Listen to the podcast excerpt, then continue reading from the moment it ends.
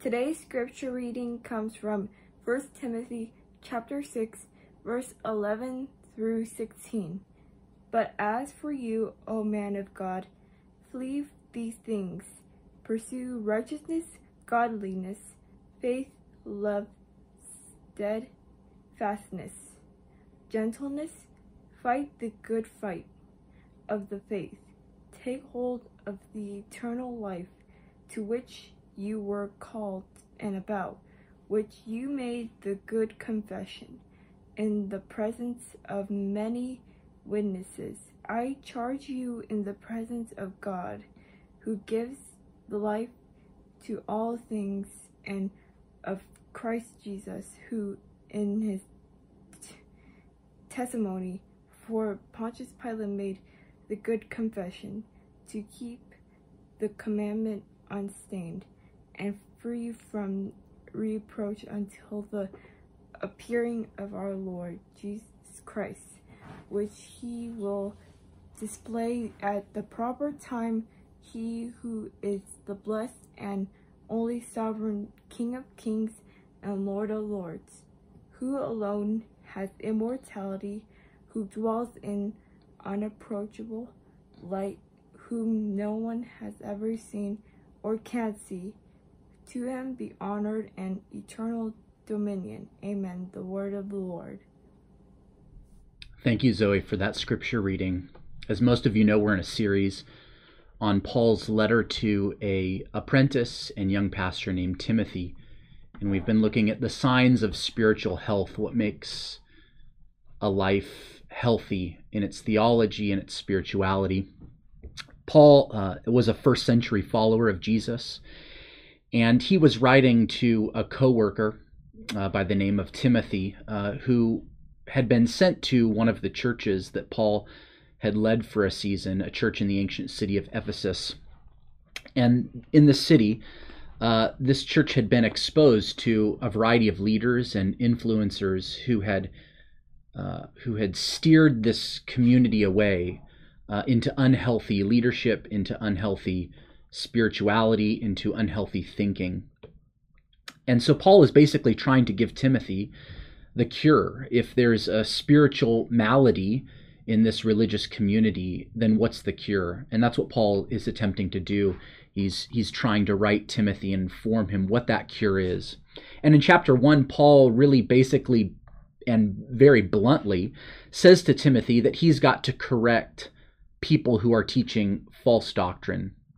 They're promoting a teaching that uh, is not sound. Uh, it's Paul uses the language of uh, of unhealthy, and it's unhealthy because it's not true. So throughout this series, we've been looking at the signs of a true and healthy Christianity, and today we're looking at uh, one of the more maybe counterintuitive metrics of a healthy church and a healthy Christian, and it's it's this: a healthy church and therefore a healthy Christian is marked by an intense struggle uh, to preserve the truth of the good news about Jesus, even at great personal risk. In short, uh, a healthy Christian is somebody who is engaged in what Paul calls the good fight. So today let's let's really reflect on two questions. What is what is this fight? What is the fight that Paul is referring to in verses 12 of chapter 6? And then what is the power? Where is the power? Where are, where are the resources that you and I can access to engage in that fight? So just let's take that head on. Question one: what, What's this fight? What is Paul talking about? Uh, and let me just, before we do that, acknowledge sort of maybe the obvious. There's going to be at least two people reading Paul's words to Timothy about the good fight. And for some of you, perhaps, uh, there's a kind of thrill when you hear that Christianity is engaged in a struggle or a, or a battle or a fight. Um, the whole notion of uh, fighting or a struggle or a competition is instinctively compelling. It, it, it's captivating to you. Uh, but for other for others of us, maybe um, the whole notion of fighting, uh, of of conflict, is is quite distasteful. Uh, it's something that you would rather avoid. So especially if you're in that latter group and you find the the whole idea, the whole idea that a metric for spiritual health uh, could be fighting, you find that unpleasant. Keep in mind that Timothy was uh, very much your kindred spirit. Uh, Timothy, he gets you, he understands you. Um, by all the evidence that we have in uh, the New Testament, Timothy would have been somebody who would have found this notion um, probably uh, something that he wanted to avoid that Christianity is sort of a fighting religion, that to be a healthy Christian means you're engaged in this good fight. First Timothy was young, and he was young in a, in a culture where um, youth was not an asset at all. Uh, and therefore, he would have been perhaps maybe shy or bashful or very timid. Uh, that was sort of just his natural uh, proclivity. It was his personality trait. Um, and much much of the the writing that we have uh, from Paul to Timothy uh, seems to suggest that Paul is not only shy and timid, um, but he's inexperienced. He's maybe in some in some measure immature. Uh, and we also have evidence that maybe suggests that Timothy suffered from some kind of physical disorder. So Timothy wasn't looking for a fight, uh, but Paul encourages him to be engaged in one. Uh, so what what was it? What what was that fight? I think it it might be easy to read uh, verse twelve, uh, where Paul instructs Timothy to fight the good fight of the faith, uh, as something like fight the good fight of of having faith, or or fight the, the sort of battle to believe as if Paul was encouraging Timothy to sort of keep on believing, even in the midst of struggle or hardship. And that is certainly a true and biblical thought, but it's not really what Paul is getting at here in this text. What Paul is getting at is something actually a lot more uh, concrete and, in fact, central to his entire letter here in First Timothy. Paul is actually saying to fight the good fight, not of faith in, in general or the idea of belief in general, but he's telling him to fight the good fight of the faith. Uh, definite article, the faith, the, the apostolic, once for all delivered faith about the good news of Jesus Christ. So it's what Paul is has constantly referred to in this letter and in other of his writings in the New Testament as as doctrine or teaching and that's a theme that's woven throughout this whole letter. It's it's everywhere. You find it almost in every single chapter of first timothy. He mentions the noun doctrine or teaching at least seven different times throughout first timothy. And he also mentions its its sort of conceptual coordinate uh, the noun the truth uh, a handful of times. And it's this doctrine it's this teaching which is actually what's at stake in the ephesian church and you know that because the good fight that Paul speaks of here in chapter 6 serves as a kind of bookend to the whole letter. Uh, in chapter 1, verses 18 and 19, Paul had initially instructed Timothy to fight the good fight, and there his language is even more militaristic. Uh, some translations uh, go so far as to say, wage the good warfare. It's military language to be sure, but here in chapter 6, the words are slightly different. They share a, a similar connotation, but they've they've changed to a certain degree. The connotation is still an agonizing struggle. The word that Paul employs uh, can be used of a variety of intense competitions. It can be used of of military engagements for sure, but it's also used of uh, of athletic competition, of intense athletic and physical uh, um, um, debate uh, uh, challenges. And in 2 Timothy 4, uh, Paul pulls them together in his swan song, in his last words to Timothy, where he says, I have fought the good fight, I have finished the race, I have kept the faith. So, what is this fight? Uh, well, the fight is a, it's a battle. It's it's it, you might understand it as a wrestling match. It's it's it's a race. It's a marathon uh, in which all of you is engaged. Uh, your lungs are being taxed. Your muscles are, are, are exerting enormous energy in order to win against your opponent. And the fight is to uphold and preserve and guard the good news about Jesus Christ. That's what Paul is instructing Timothy to engage in a struggle to preserve Christian doctrine, uh, to guard the deposit of Christian truth. Now, what exactly does that mean? uh, it, me- it, means a lot, and the implications are vast for uh, for us as individuals, for us as a as a church. Um, but let me be clear: when Paul is exhorting young Timothy to fight the good fight, he's not calling on him to preserve a religious principle or or a philosophical idea. He's not even calling him to guard a, um, a way of life or a rule or a social program. Uh, it means what he's calling on Timothy to preserve is the teaching about a person, Jesus of Nazareth.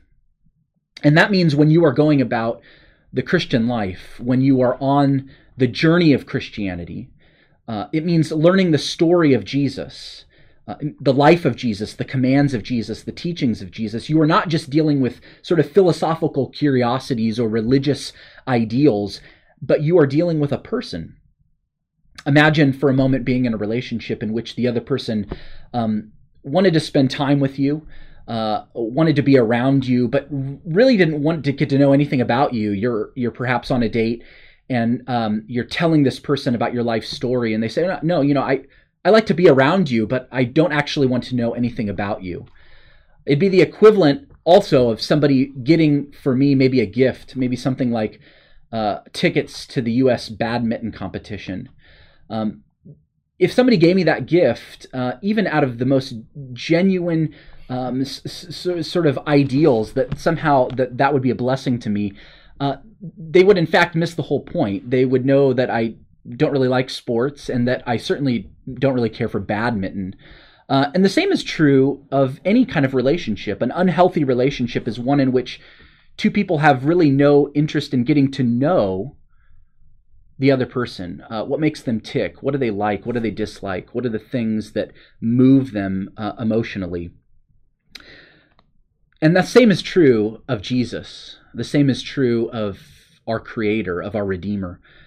See, the degree to which we see Christian doctrine and teaching as irrelevant or perhaps boring or maybe even oppressive, it's an indicator of just how far we are away from apostolic Christianity, from the Christianity of the New Testament. And it gets at this fundamental idea that that what a church believes shapes has profound a profound shaping on how a church lives there's a dynamic and paul gets at this over and over again in 1 timothy and elsewhere in his in his new testament letters that there's a connection between what we confess what we believe what we think about god and the way that we live so why haven't i made much of paul's uh, ethical instructions here at the beginning of of 1 timothy 6 11 through 16 after all paul tells timothy to, to flee evil to flee envy and quarreling and greed and to pursue godliness and love and faith and gentleness. These are all good things. Uh, what are we to make of the rules that Paul gives to Timothy? And why haven't I made much of them? It's because of this reality that uh, it really doesn't re- it doesn't really matter what the rules are or what the rules say in the New Testament, unless the doctrine is true, unless who Jesus is and what He has done for us is true. And see, my impression is um, being in the church for most of my life is that a lot of people come to Christianity because they want help. Uh, they come to church because they're looking for some strategies, um, some inspiration, maybe some practical tips to optimize their life or their marriage or their relationships or their work ethic. But that's not the fundamental question. See, in Paul's mind, the fundamental question is Is Christianity true? Is this doctrine? Is this deposit of teaching? Is it true?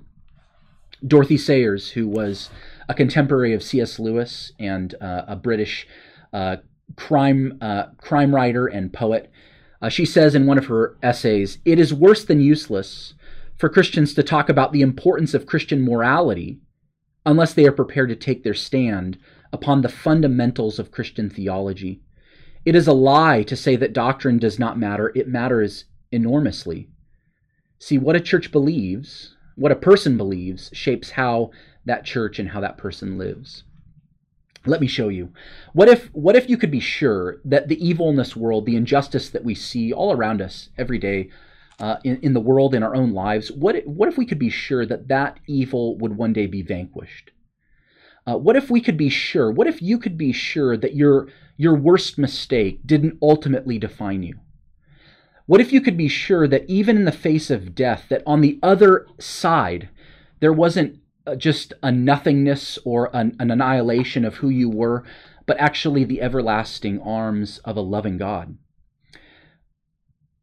Wouldn't that have immense practical relevance in your life? Uh, if you were not even afraid of death itself, wouldn't that be relevant? Wouldn't that be practical? Wouldn't that change, have a dramatic change in who you are and how you think about the world and how you live your life in the world?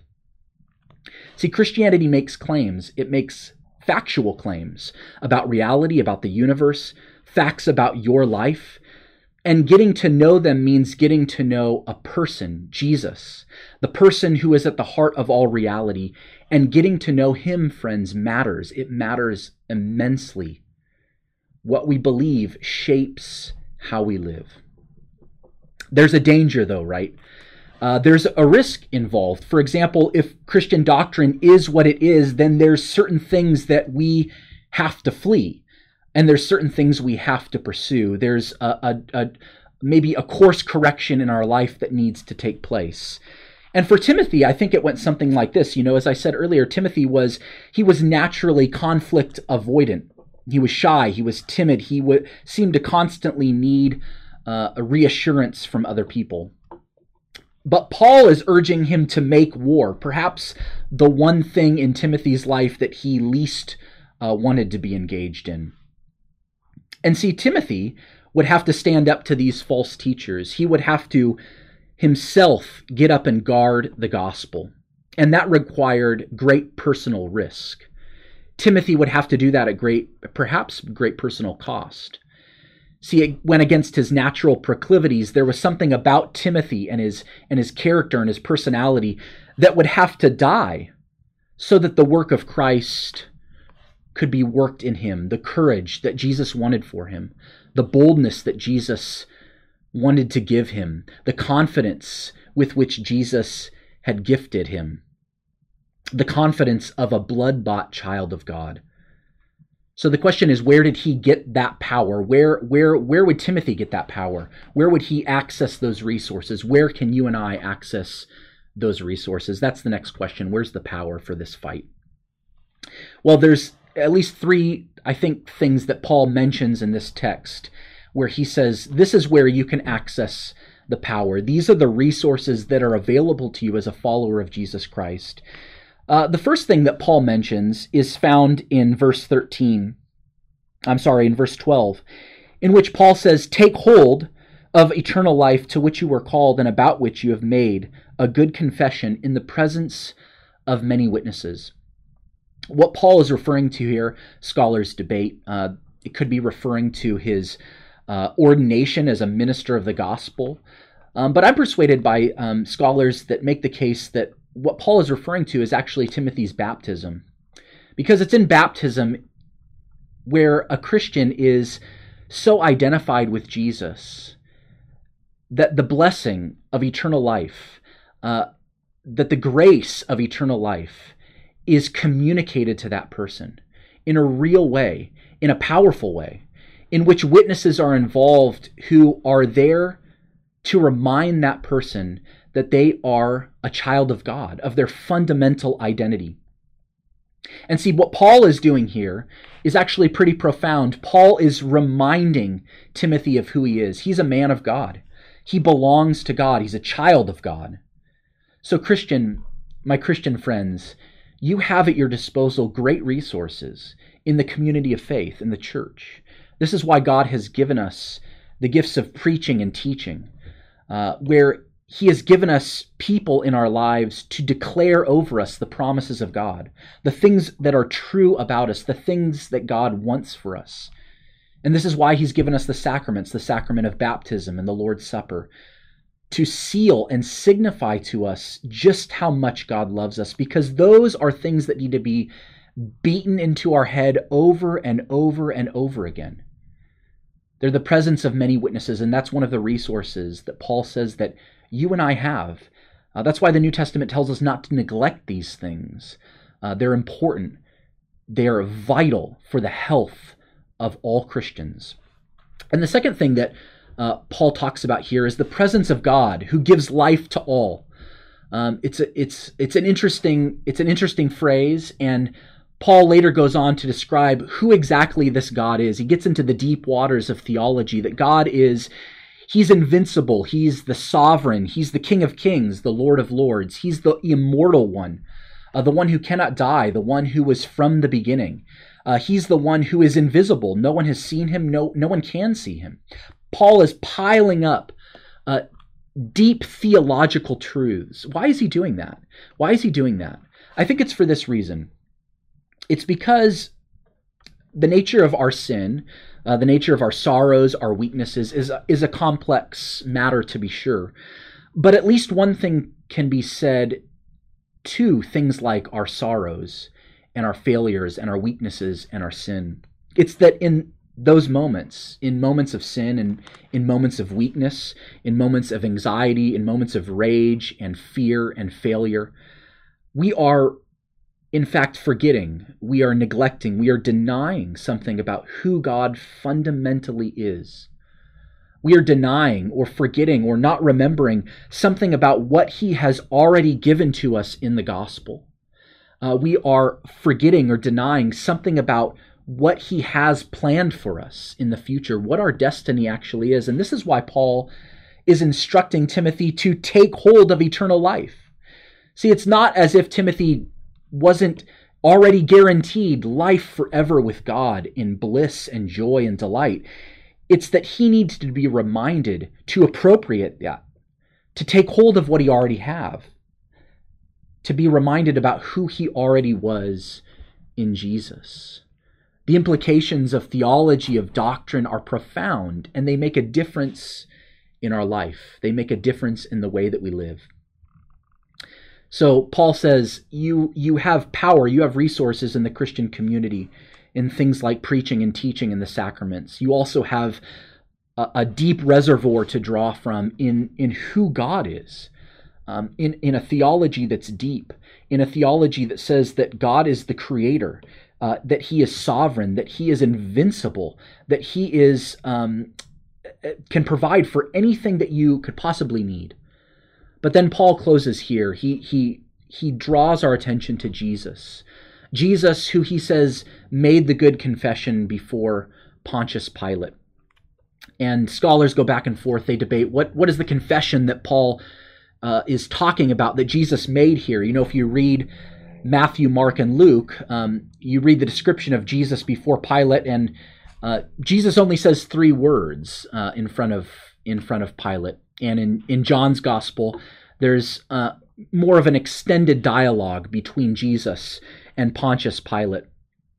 But, you know, I'm persuaded that what Paul might actually be referring to is, uh, is Jesus' suffering under Pontius Pilate.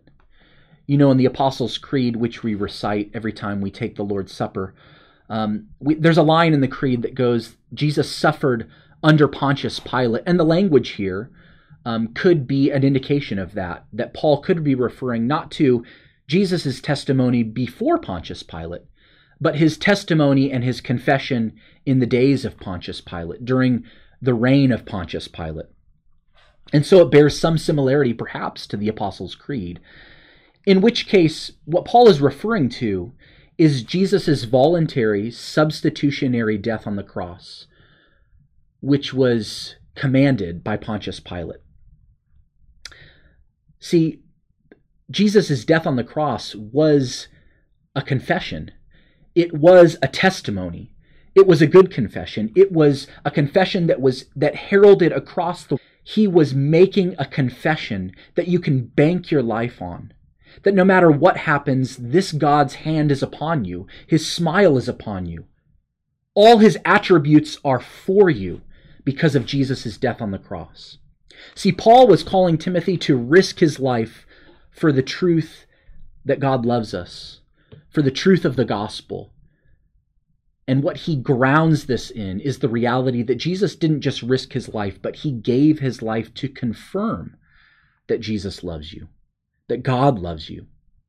This is why one of the reformers, John Calvin, during the Protestant Reformation, he said this that whenever our hearts waver, Whenever we find ourselves mired in anxiety and fear, whenever we find our, our souls downcast, whenever we find ourselves depressed or beaten down by our own sin, by our own mess, by our own failures, we can look to the cross of Jesus as our confirmation.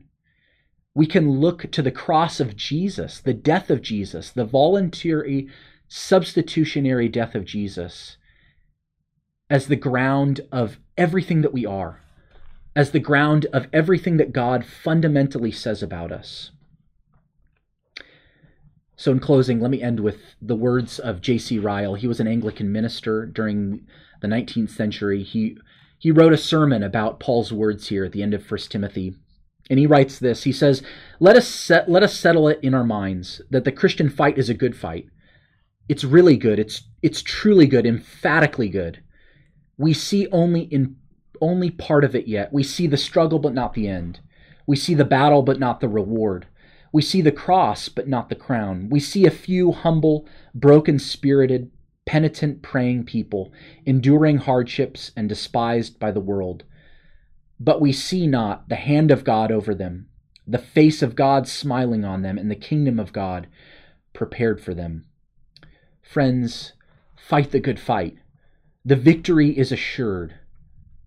God's word says that you are more than conquerors through Jesus who loves you. You see the battle, you see the struggle, you see the cross.